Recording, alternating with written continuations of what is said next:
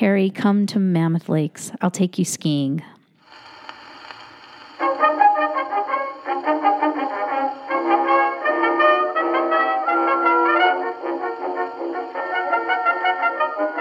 Welcome to the latest episode of Oxygen Starved, the podcast that brings you your ABCs, adventure, books, and conversations from 11,000 feet with your esteemed hosts, Dr. Stacy Adler of the Mono County Office of Education and Mr. Christopher Platt of the Mono County Free Library.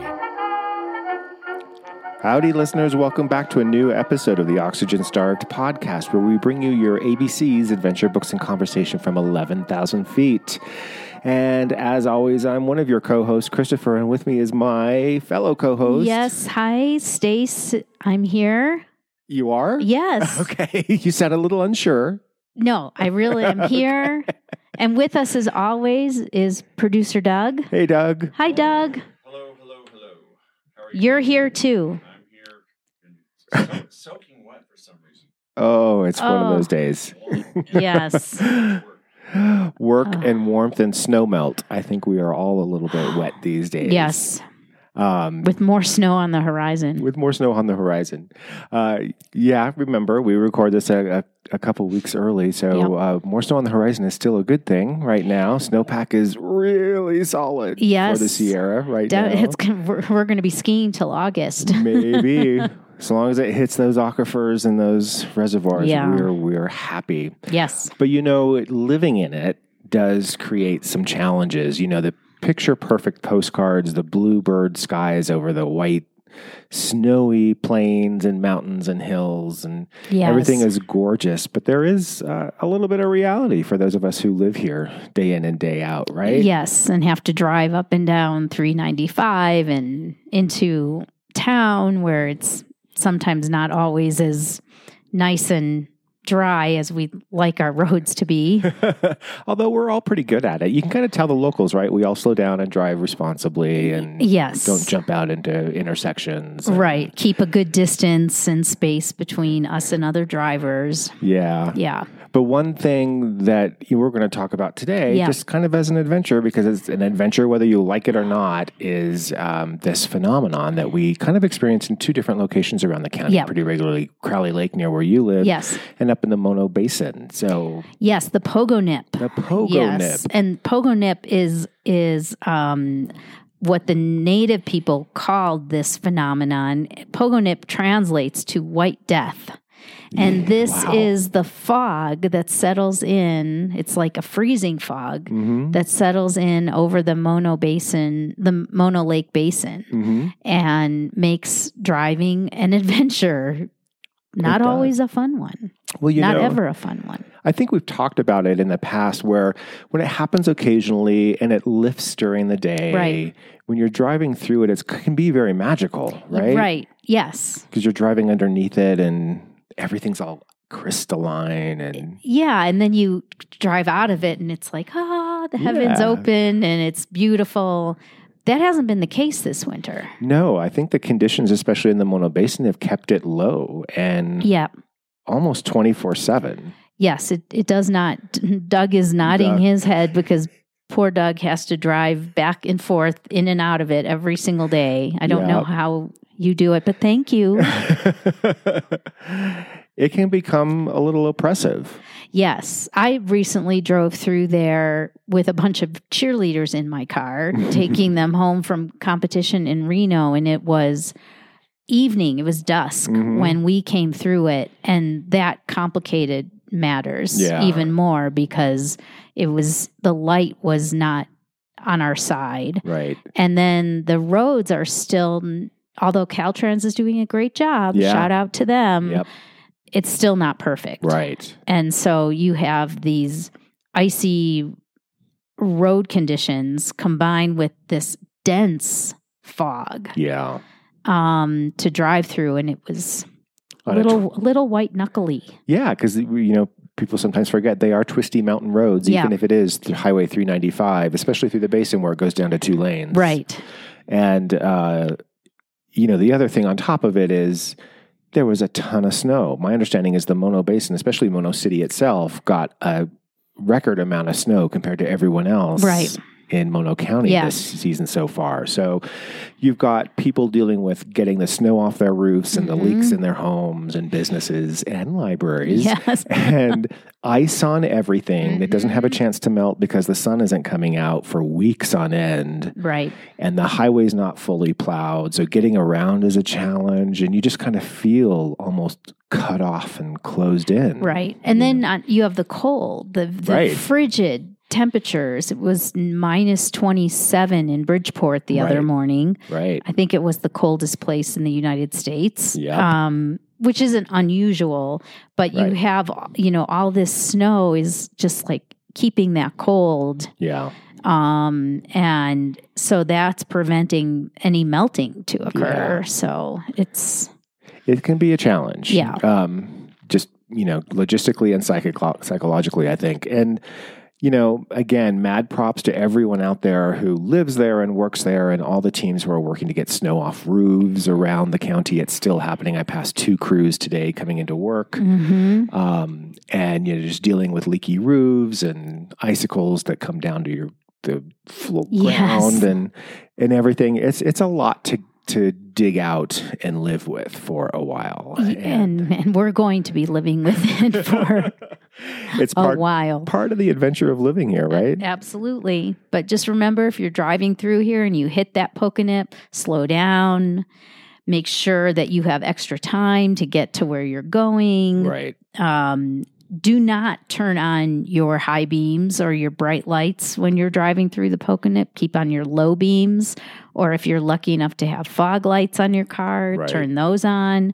But yeah, never ever use your high beams. That's not going to help you or the other drivers. It just turns into a big gray wall in front of you, and you can't see where you're going. Absolutely. And I will say I will add from my own personal experience, the last time I drove up out of the Mono Basin up Conway Pass over the summit, the snow was melting on the highway and the sun at that point, because you're up above the fog, and it was creating steam. And even that was hard to drive through. Yeah. That can obliterate your vision for a while. Definitely can.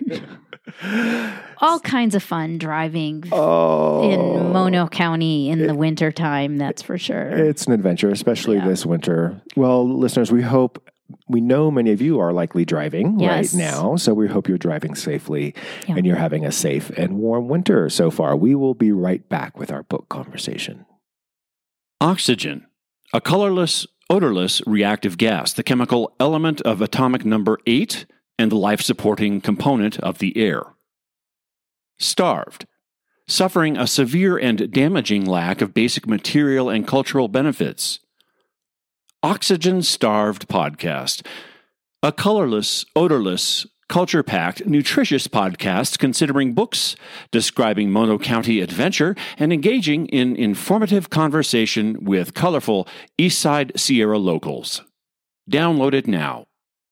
Here we are, listeners, at the book portion of our podcast, the B section. Not to put it down from A to B. They're all equal. It's not a grade, It's not a grade. But yeah, so we're going to talk a little bit about what we're reading now or what we've just finished. Because I think in both our cases, we've just finished these books. So Christopher, tell us what book did you just finish reading? Okay. So I just finished up a new book that just came out in November. It's called Hollywood, The Oral History, and it's compiled by a couple of film experts, Jeanine Basinger and Sam Wasson. She's like an academic on the East Coast. She's, you can go there to study film with her. Okay. And Sam Wasson, I believe, was her student. And they've both gone on and written many well-received and kind of canonical books about movie making and the film industry. So are they the authors of each chapter? They're the authors. Yeah. Okay. The structure of this book is they've sifted through all sorts of oral histories and documents and transcripts from the American Film Institute of different Hollywood, producers, directors, all sorts of different people who involved in the movie-making business who were part of what was basically a lecture series. In 1969, Harold Lloyd, who was an old silent era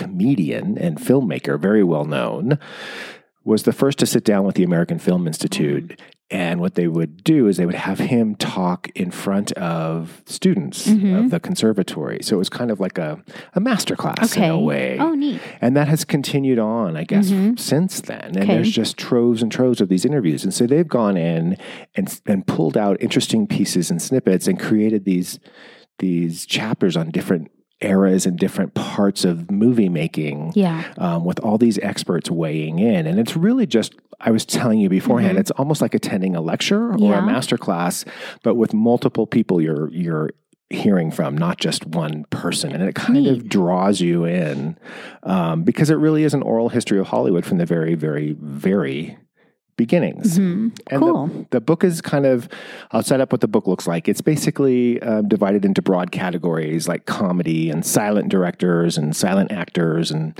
when the sound came in and studio workforce and cameramen and editors and makeup and art direction. All that kind of sounds very dry on the surface level. But when you go in and you hear these different experts in all these areas talking about their work, and they're often talking about movies that you and I would recognize, right? Oh, classic movies all the way up to modern movies. You kind of get a better appreciation for how they're made and mm-hmm. the people who make these. And it really, you get appreciation that it's a team effort. Mm-hmm. So I'm one of the people who probably like most of America gets up and walks out when the end comes on in the movie and then the credits start scrolling and all these people get their names on the screen. I don't really stick around and see who's there.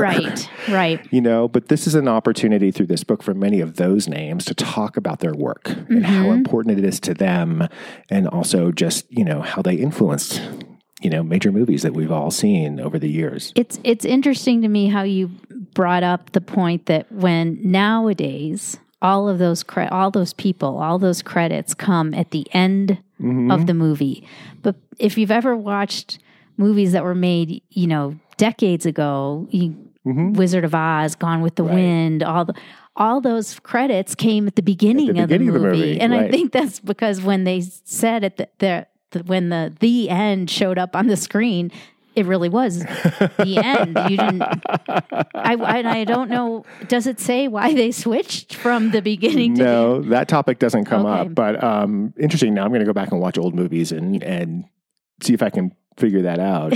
You know, what's interesting about this and what draws the average reader like me into this book is it's a mix of major players. So there's major classic directors like mm-hmm. Billy Wilder and Frank Capra, who used to have a weekend house in June Lake, J.J. Abrams, Jordan Peele, Tom Hanks, Katherine Hepburn, all these big names contribute their experiences, but they are alongside the camera people, you know, the script girls, the art directors, all those other people. And so you're getting a real mix of perspective, sometimes on the same movie or the same issue, like sound. Mm-hmm. How does sound impact a movie when you were making silent movies? Right. You know, suddenly the guys with the microphone, like producer Doug here, became the most important person in the room and it put everyone's nose out of joint, you know? Yep. And so it's kind of interesting. And now the same thing happened with digital, right? Mm-hmm. So it's putting a lot of traditional players off to the side. And along the way, they're referencing movies that you've heard of, Gone with the Wind, Jazz Singer, Cleopatra, Jaws, Star Wars, Titanic. All those movies appear to kind of give it context.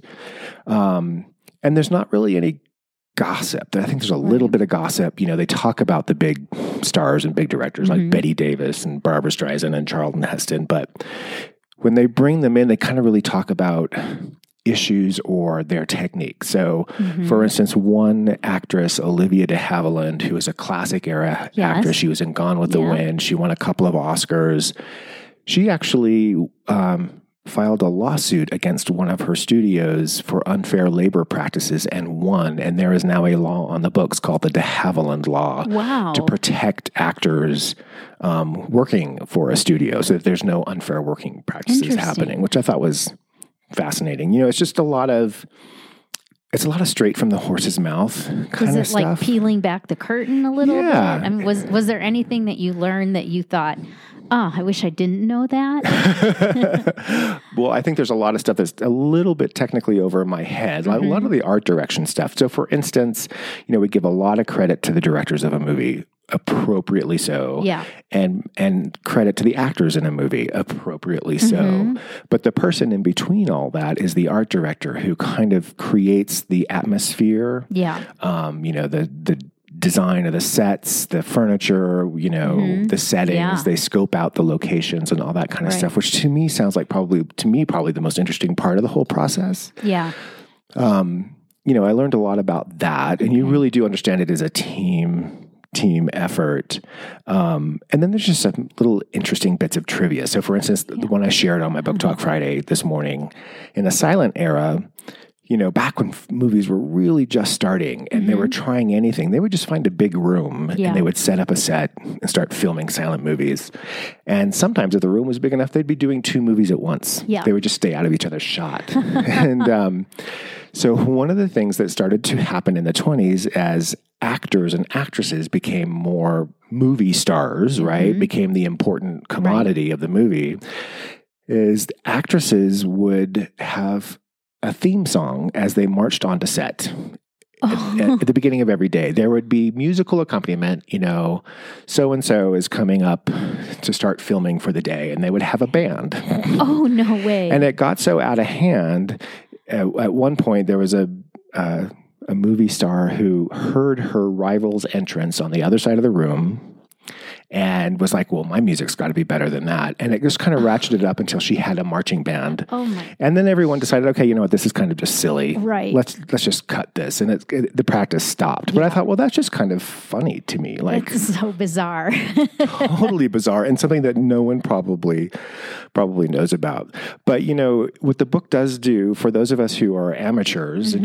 and just, movie appreciators as much right. as anything else, is it kind of gives us a picture overall since the 1920s, right. 100 years ago, of how this scrappy little industry grew up into a powerhouse studio system in the mid 20th century, and then in the 60s, Peter Fonda, Jack Nicholson, they all blew it apart. Right. Steven Spielberg and George Lucas and those yep. guys came in and created Jaws and Star Wars, and it became something very, very different. Right. And then even now, with Avatar and other mm-hmm. movies like that, with digital movies, it's become even more different right. and more diverse and right. more interesting.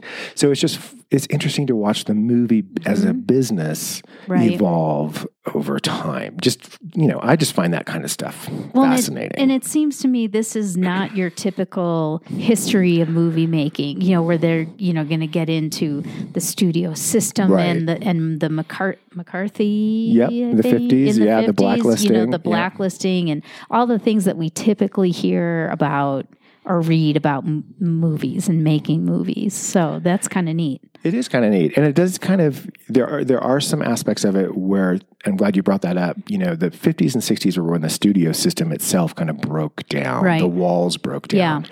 And you can kind of get a sense from the old timers in this book, some of whom were very influential major producers yeah. and directors, that they felt very comfortable because they were taken care of. Yeah. Everything was done for them. There was an office that did all your costumes, all your yep. props, your actors were on contract. You didn't have to go out and lure anyone in. Right. You all ate together at the mm-hmm. studio commissary, and you partied together at each other's houses. So right. it was like a very insular kind of thing. Mm-hmm. And then when the 60s and 70s came along and blew all that up, you weren't running in a closed pack anymore. You right. had to go out and make new relationships for every movie you wanted right. to do. And just they found that exhausting. Yeah. Whereas the new crowd, like Warren Beatty and Steven right. Spielberg, that was just what they wanted to do. And that right. gave them freedom. And yeah. so it's kind of interesting, this, just these little transitions and mm-hmm. personalities that come through. I think it's really good. It's Hollywood, an Oral History by Jeanine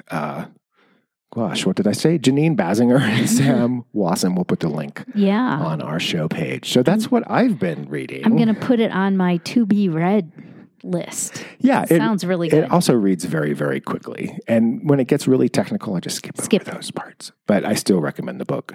So, Stace, that's what I've been reading. What have you been reading? Because I think you've been reading something very different. Yeah, very. Couldn't be more different because it's fiction. Right. And this is Emma Straub's new book. Emma Straub's published several bestsellers. Yeah. This one is called This Time Tomorrow, and she published it in October of 2021. Mm-hmm. And this is a time travel book, which listeners know I'm not a huge time travel fan, but this one got great reviews. And so it's been on my to-be-read list for a while. Mm-hmm. And came up on my Libby app and is available, so I grabbed it. Awesome. Yeah, so this tells the story of Alice. She's our protagonist. She is going to turn 40. It is the eve of her 40th birthday, and she's fine. She's got a fine life. She doesn't... Mm-hmm. She's not unhappy. She works at a private school. She has her good friends. Her father is in the hospital. He's an older gentleman, he's slowly dying. She goes and visits him. But, she just kind of, there's something missing. She's not fulfilled. Right. So on the eve of her 40th birthday, she falls into kind of like a time warp, unbeknownst to her. And she wakes up in the morning and she's in her home bedroom and she's 16 again. And she goes downstairs and there's her dad at the kitchen table. She's estranged from her mother, so the mom's not really in the picture. And, all of the tropes and all of the time and time again things that we've seen when people time travel and go back to their younger selves and they have that freak out moment. Sure. She goes through that, we have that freak out moment.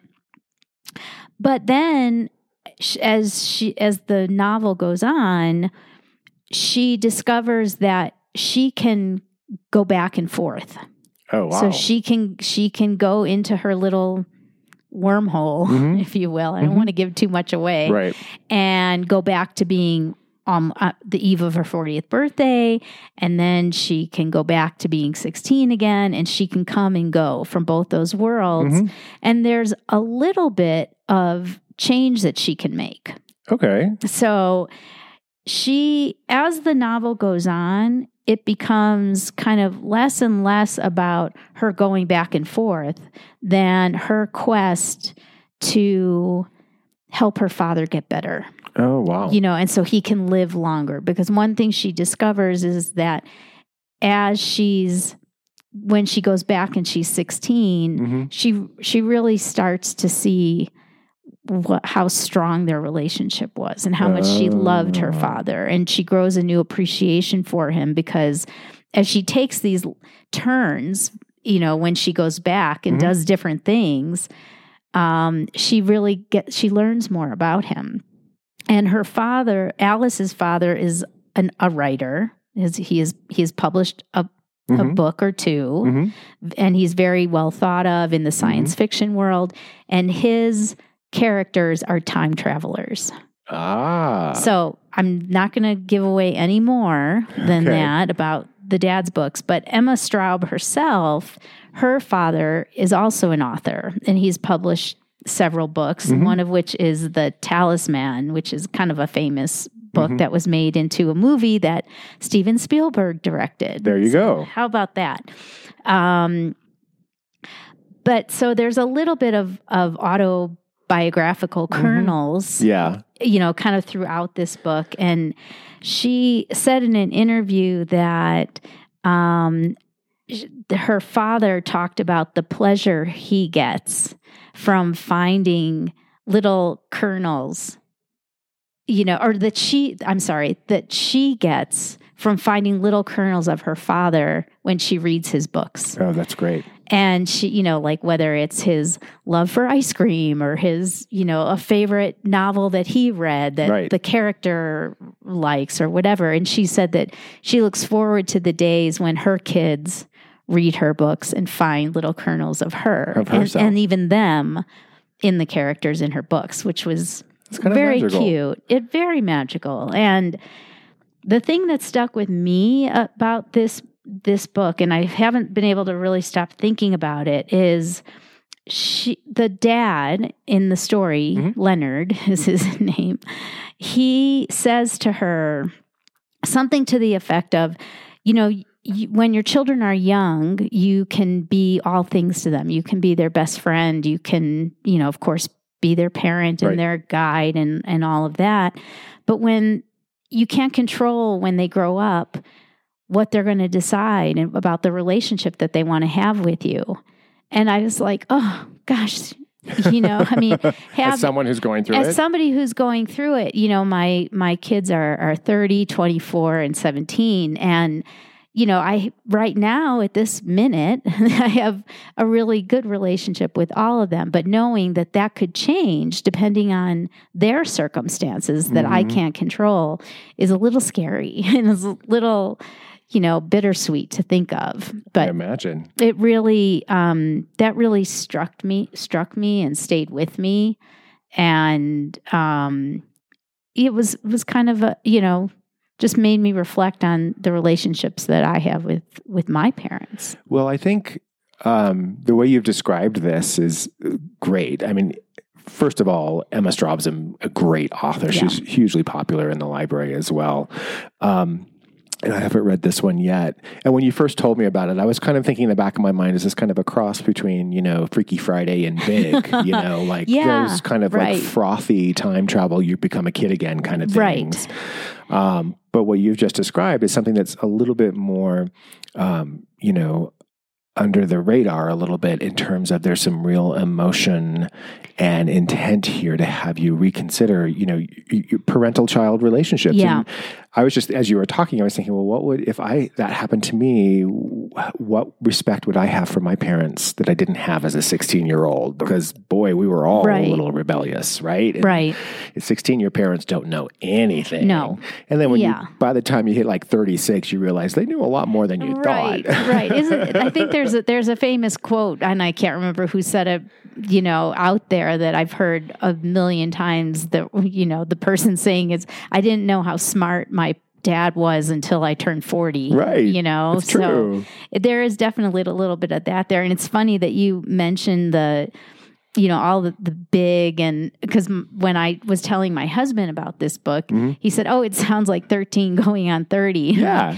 Well, yeah, that's what we all think of now when we think of time travel books. But, you know, I have to say the way this could have been really drawn out, you know, I want to say it was about 300 pages, you know, maybe 350, something like that. It wasn't terribly long. It could have been, like the last book we read, 900 bloody pages, but, I'll never get over that. I'm going to live that one down for a long time. For sure. But the way that she wrote it, you know, like she didn't like go on and get too in the weeds when she didn't have to. So I really admired that about her writing, is that the cadence of the novel was so good. Yeah.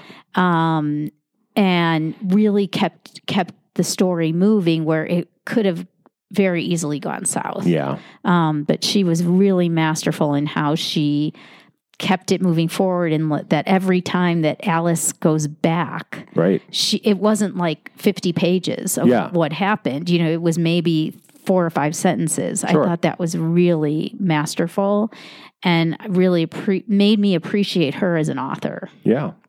I loved it. That sounds like I'm definitely adding it to my to-be-read pile. And then I'm also thinking, you know, again, as you were talking about the little nuggets that her father places in his books and that she's placing in her books for her kids, what a gift that is for the next generation to have a parent or grandparent who contributes in that way, right? That leaves a legacy that people can discover easily. You know, in my family, my grandfather told stories right and left, and we would, you know, every Sunday afternoon after church, we'd go over and have lunch, and he would tell stories about growing up, you know, in the old times. Right. And everyone thought, you know, you should record these, you know, and he never did. And now we often talk about, oh, did we get that detail right? Are we remembering it right? Because we remember what he was saying, but it's not anywhere to be tracked or found. You know? I wish that's such a lost art, because my grandfather used to tell stories too. I think his were like more based on the Bible, his interpretation, whatever. But I mean, I loved that, you know, it was great to say, tell me, sit down and tell me a story. And he could just, you know, riff one, you know, right off the top of his head. But, you know, the same thing, I wish we had thought to record it, that we would want to hear those again someday. And, but this book was called This Time Tomorrow by Emma Straub. So readers, if you're interested at all, please check it out and let us know what you think. Absolutely. And we'll be right back with our conversation. Ample oxygen is a basic requirement for human molecular metabolism. Welcome back, listeners, to the conversation, the C portion of our podcast, where we bring in an Eastside local that contributes something unique to our live, work, play lifestyle here in Mono County in the Eastern Sierra. And today I am super excited. Well, we, Stacy, Doug, and I are super excited to have invited Pam Bold of the High Sierra Energy Foundation here. So welcome, Pam. Hi, Pam. Hi. How you doing? I'm great. How are you? Thanks for having me. We're glad you're here. No problem. And, you know, you might have noticed I kind of gracefully sidestepped your title because I couldn't remember it off the top of my head as it was coming out of my mouth. What exactly is your title? Yeah, so I'm the executive director of the High Sierra Energy Foundation, right? Correct. Awesome. Okay. So we got that down. And listeners, we will put the link for the High Sierra Energy Foundation on our show page. You can, of course, find out more information. But before we get there, Pam, tell us, like, you know, we always like to hear a little bit about our guests. So can you tell us, like, how long have you been here in the East Side? Yeah, so I've been here quite a while, actually. I moved up, I think, a little bit after Stacy. Yeah. Oh, you're a local. Yes. And around 2006. So my youngest started kindergarten here, you know, went all the way through school. So I feel like I'm a local. I've done enough shoveling that I can consider myself to be a local. Well, I think a lot of locals were born this winter season so far, if we're just counting shoveling. Yes. Or breaking out the ice picks or everything else that we're learning it takes to get through an East Side winter. Right. Well, tell us a little bit about what your role is here on the East Side and a little bit about the group you run. Yeah. Okay. So I worked in the tech field, like early stage tech startups, when I was down in the San Diego area and, you know, throughout the country. And, you know, the internet bubble burst right around the time that my second son I was pregnant with him. Mm-hmm. It was a great time to go back, get a package, be done. I was a stay-at-home mom for 13 years, including a lot of that time up here. And so, you know, there's nothing better than being a stay-at-home mom in this area where you can, you know, just have access to the mountains. Right. I did a whole lot of volunteer work during that time, which Stacy may remember. I think I was the PTO mom extraordinaire, elementary school PTO president for I don't know how many years. Did a lot with Eastern Sierra Nordic Ski Association. Lots of different things, naturalist tours, just, you know, different things in between, boosters, you know, all of that good stuff. And so it was a great way to just really immerse myself in the community, get to know a lot of community members, et cetera. And then when my oldest son was getting ready to go to college, of course, we had saved since he was a baby, but it wasn't enough. And so I needed to just kind of look at what the workforce was. And I knew I didn't want to travel. Travel was difficult at that time, especially I still had, you know, kids at home. Right.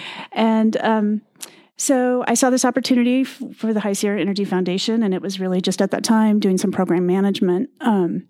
Energy has kind of been something that's been like near and dear to me, and sustainability all of my life. I mean, I used to be like a no nukes person, which now I might have like a totally different opinion of that. Wow. We can get into those type of things later. But so it was just something that I felt like it was the right space. I had a really, you know, just being in the tech field and early stage, you kind of do everything. Right. And so I had a, you know, good knowledge of lots of different things to put together to run that type of an organization. And then it's just such a fascinating field that there's, you know, you'll learn new things every single day about, you know, where energies, you know, new forms of energy, storage, I mean, just everything. So So it's something like you're not going to stagnate. So that's why, bringing it back to your show, like I do a lot of reading, a lot of listening, a lot of energy related podcasts. Mm-hmm. And so sometimes I have to break myself out of that very, pigeonhole to expand like what else I'm consuming. Yeah. Well, it sounds like what I'm hearing you say is a few things. One, that all that experience of volunteering and working in the Eastern Sierra before you took on this role, you're network building, right? And you're meeting all these people and you're learning the players and who will respond and who might not, or how you can kind of involve different people. Then as you said, your tech startup experience, like you it's not an intimidating thing because you've worn many hats at once before, right? Help get things off the ground. And then just a fascination. So it sounds kind of a little bit like a dream job right now. Yeah, running a nonprofit, you're not going to make $1 million bucks, but no stock options in this job. But but that's okay. And beyond just like the community players, you really learn about your community. And so a lot of the work that we try to do is, we advocate for rural communities, but also for equity and inclusion in program and program design and implementation. And so that was a really valuable, just really knowing our community and what the composition is and how we may be able to relate and, get programming and incentives and that type of thing to the people who need it the most. So are there some specific things that the foundation is working on right now that you can point to that might help our listeners understand just exactly how you're helping people in the Eastern Sierra? And what the foundation does. Yeah, sure. So from a mission perspective, we say that our mission is to promote the culture of energy efficiency and sustainability in the Eastern Sierra. And so when we say Eastern Sierra, we pretty much include just Inyo and Mono counties. Mm-hmm. But so that's the mission of our organization. And some of the initiatives that we work on, we do public agency. So we have a regional partnership with the Southern California Regional Energy Network. Mm-hmm. And it's really hard to have an elevator speech because, most of the funding comes from the California Public Utilities Commission, very bureaucratic, investor-owned utilities such as Southern California Edison. Mm-hmm. We all put money into these. There's a small portion of our bill that goes into, and it has a very large pot of money, and that's where energy efficiency initiatives are really funded for the entire state of California. So backtracking, we have a partnership with the Southern California Regional Energy Network, and we focus on public agencies, going into public agencies and trying to make them more efficient. Mm-hmm. And that includes school districts, tribal agencies, and other public agencies.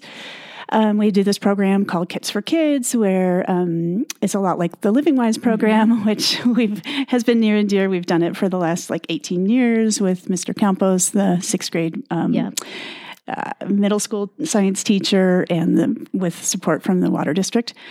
And so we do a program like that for younger kids.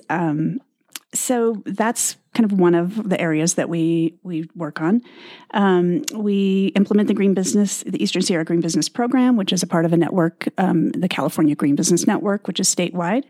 And that's where we will go into a business and we'll look at their energy and their water and recycling and toxins and transportation. And it's a very rigorous set of measures that once they accomplish it, they will get certified and recognized. And a lot of times that just aligns with the business owner's kind of personal passion towards sustainability, and it gives them recognition. And so we can also put a list of the businesses and the website in our show notes for that as well.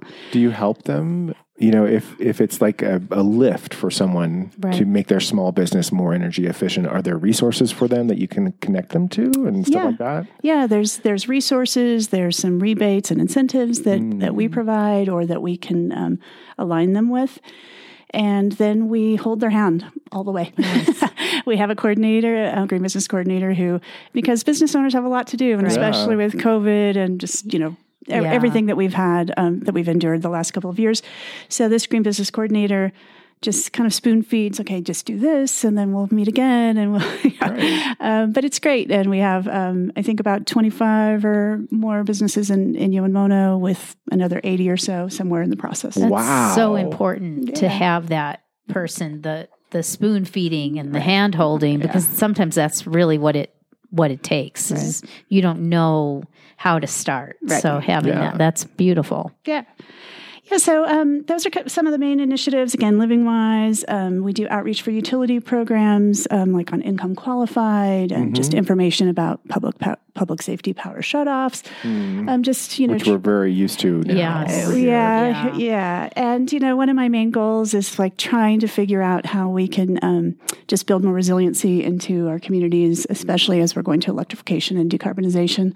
And in here, and then one, how could I forget this? We, with on behalf of or in collaboration with the Mono County Library System, applied for a California Sustainability Library grant, where we will be doing programming around Earth Month, a speaker series, some workshops. So super exciting. Yeah. Trying to get that kind of sustainability message out to not just here in Mammoth, but all of our local Mono County libraries. And so we'll have lots of information about that coming. Yeah, we're very excited about that, and we're very grateful to have a partner like you guys to help handhold us in delivering these programs and bringing the people in to do it.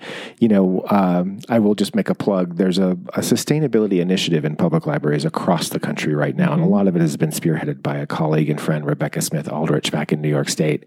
She's written books on this and talks about it all the time, and I think the sustainability grant that came up that we applied for and were grateful to have received has kind of stemmed from that effort.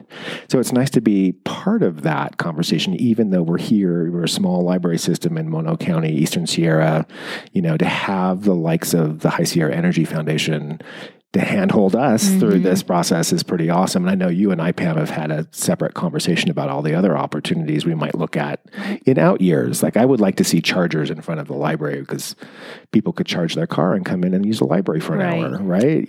Stuff like simple stuff like that. We definitely need more car charging portals in our county for sure. Yes. But, I can say that both of my daughters both went through Mr. Campos's sixth grade class and the program that you do with in that class, and they both came out of it very conscious of the environment. Yeah. Recycling, is a big deal, because our daughters went through this program and shamed us if we weren't recycling. Well, this is it's more of a conversation in everyone's house now, right? Wills and I were having this conversation 2 weeks ago. Like, we're pretty good at we were potty trained by New York City to separate our recycling and all that kind of stuff. But we do kind of wonder sometimes, like, does it all get recycled? Like, are we doing it the right way? Yeah. We often have to stop and look up, do we take the plastic caps off first? Do we leave the plastic caps on? Little things like, just as an average person trying to do the right thing. There's a lot out there. Yeah, so, I totally think that you should have Kendra Knight Horowitz in from Mammoth Disposal to talk a little bit more about recycling. Because, from a sustainability perspective, you really want to reduce, and more of the onus just needs to be on manufacturers and packaging and that type of thing. So, but that's a whole another topic. We could just sit here and chat for hours. But well, since you've started working in this area, Pam, is there one thing that sticks out that has surprised you about energy conservation that you didn't know beforehand? You referenced nuclear, but is there something that just kind of like, oh yeah, I look at this differently now? Yeah, I think that just everything is complex and nothing is easy. And people, if they want to be, skeptical, they can be skeptical. I mean, just on the EV chargers alone, like let's just say, the infrastructure is not there yet. But, when the Model T and the Model A came out, there wasn't an infrastructure of gas stations, right?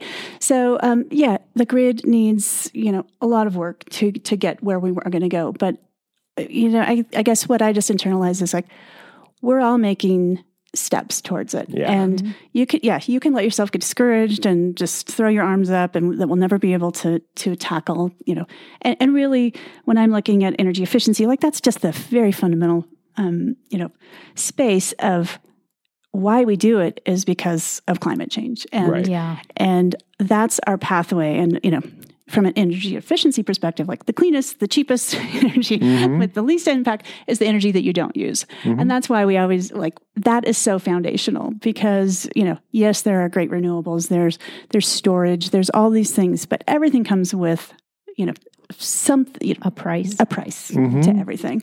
And so efficiency is probably the kind of the easiest, least benign, or most benign. But you know, there's a lot of cool things out there.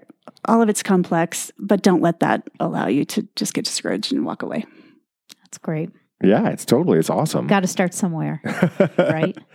Well, and again, let's just plug again our programs that are coming up in Earth Month. So listeners, if you're in Mono County, there'll be programs happening around the county sponsored by HESF and the library system where you can learn more about all of these issues. So we'll put that link again. We'll put a link in our show notes so our listeners can find out more. Great. But you mentioned that you have to actively try to get out of your bubble. So what do you like to do in this beautiful place that we live in your spare time, which sounds like you don't have much of? Yeah, you know, I mean, I now have grown, you know, my children are, you know, grown adults now, so I do have more time to myself. Yeah, I do a lot of cross-country skiing. I do a lot of mountain biking, you know, just now have time to myself, which, you know, as a, you know, someone in an early career and as a mother, I didn't have a lot of time for myself. Mm-hmm. Right. Where do you like to cross-country?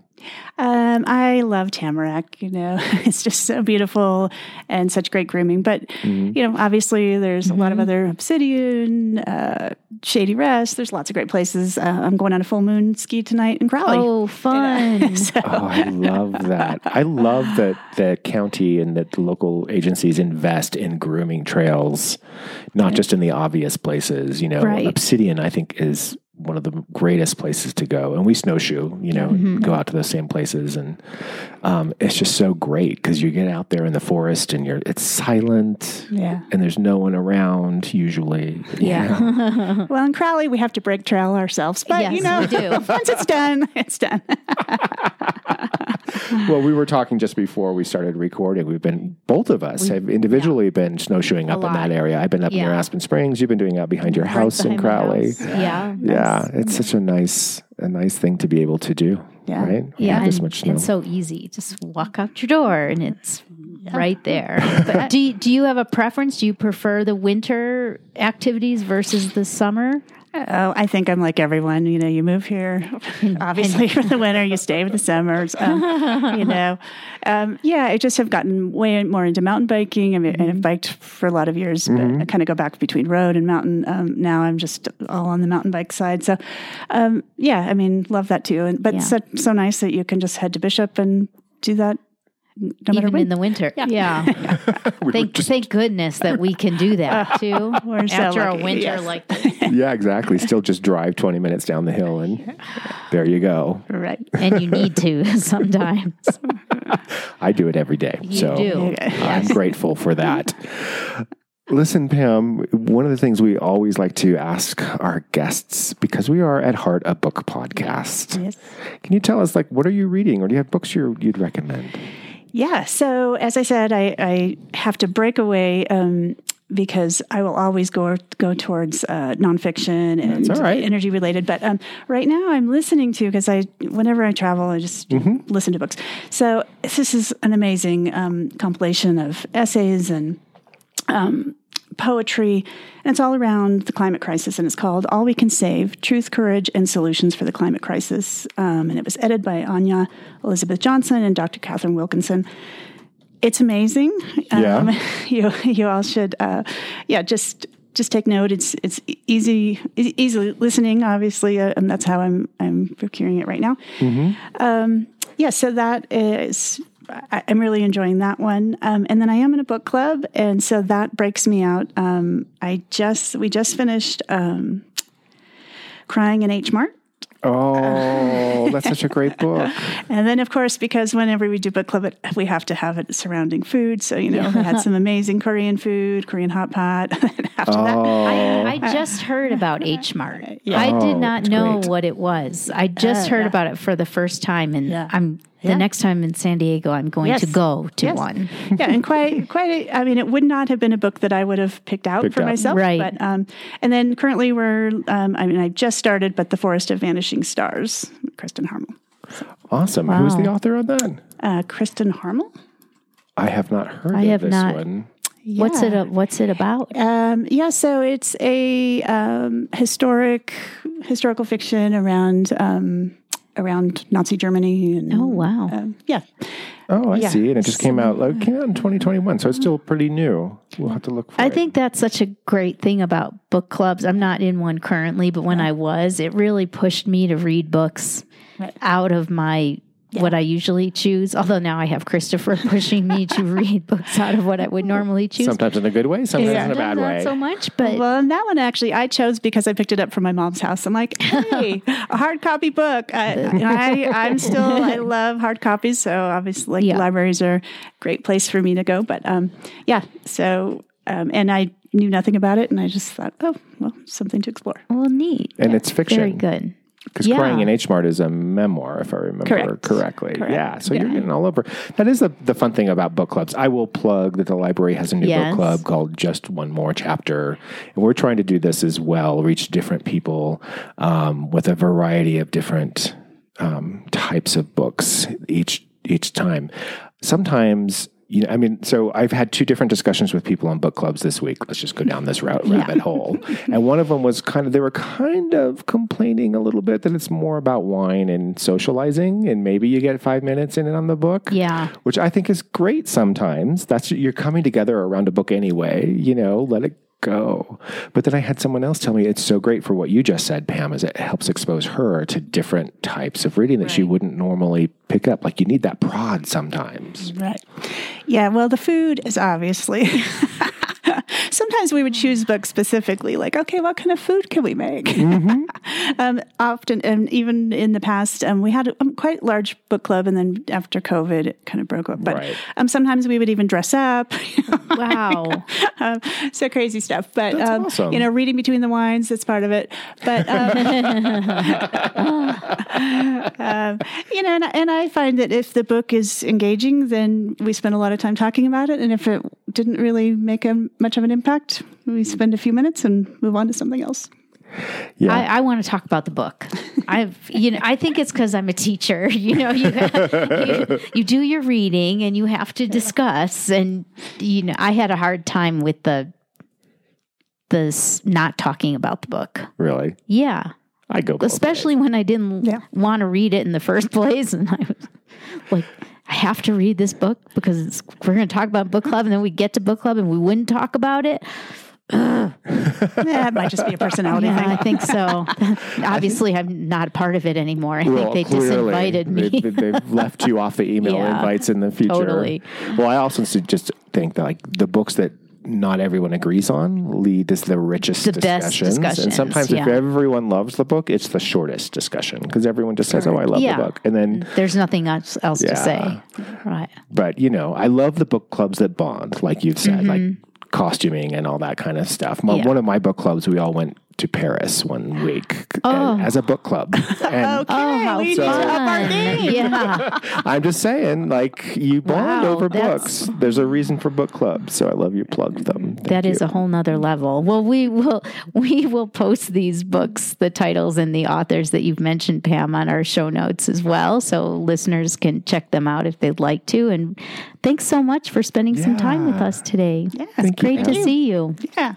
You as well. We really appreciate it. And we will also include, as we said, information about the High Sierra Energy Foundation as well, so people can check that out. Great.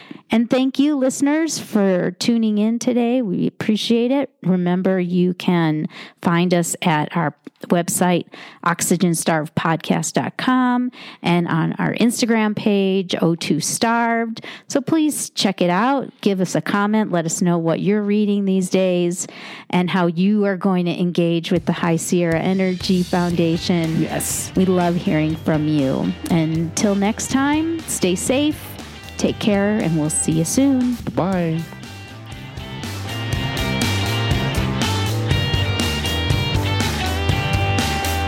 Thanks for joining us here for Oxygen Starved. Our outro music, Iron Bacon, is composed and performed by Kevin MacLeod in Compotech.com, Creative Commons by Attribution 3.0 license.